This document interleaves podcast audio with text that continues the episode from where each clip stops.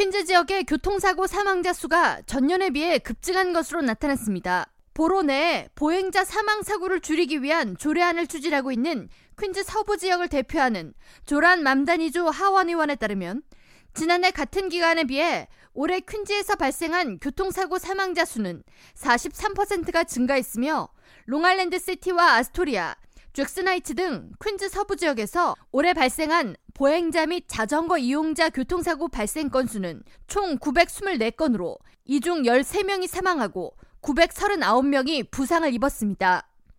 맘다니 의원은 뉴욕시 전체로 보면 올해 총 226명의 교통사고 사망자가 발생했으며 이는 퀸즈뿐 아니라 뉴욕시 전체적으로도 보행자 사망 사고 및 안전 문제가 심각함을 보여준다면서 퀸즈 지역 내에 자전거 전용도로 확충, 그리고 지역별 자체적 속도 제한 설정을 허용하는 조례안의 필요성을 강조했습니다.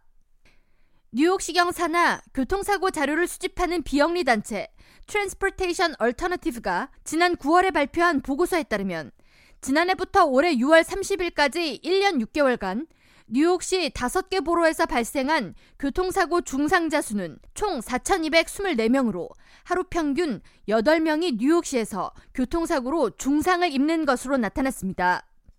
중상의 분류 기준은 교통사고로 인한 골절, 영구적 장기 손상, 신체 절단, 유산 등이 포함됐으며 중상을 입은 피해자들은 사고 후 90일 동안 일상생활로 복귀하지 못한 것으로 분류됐습니다.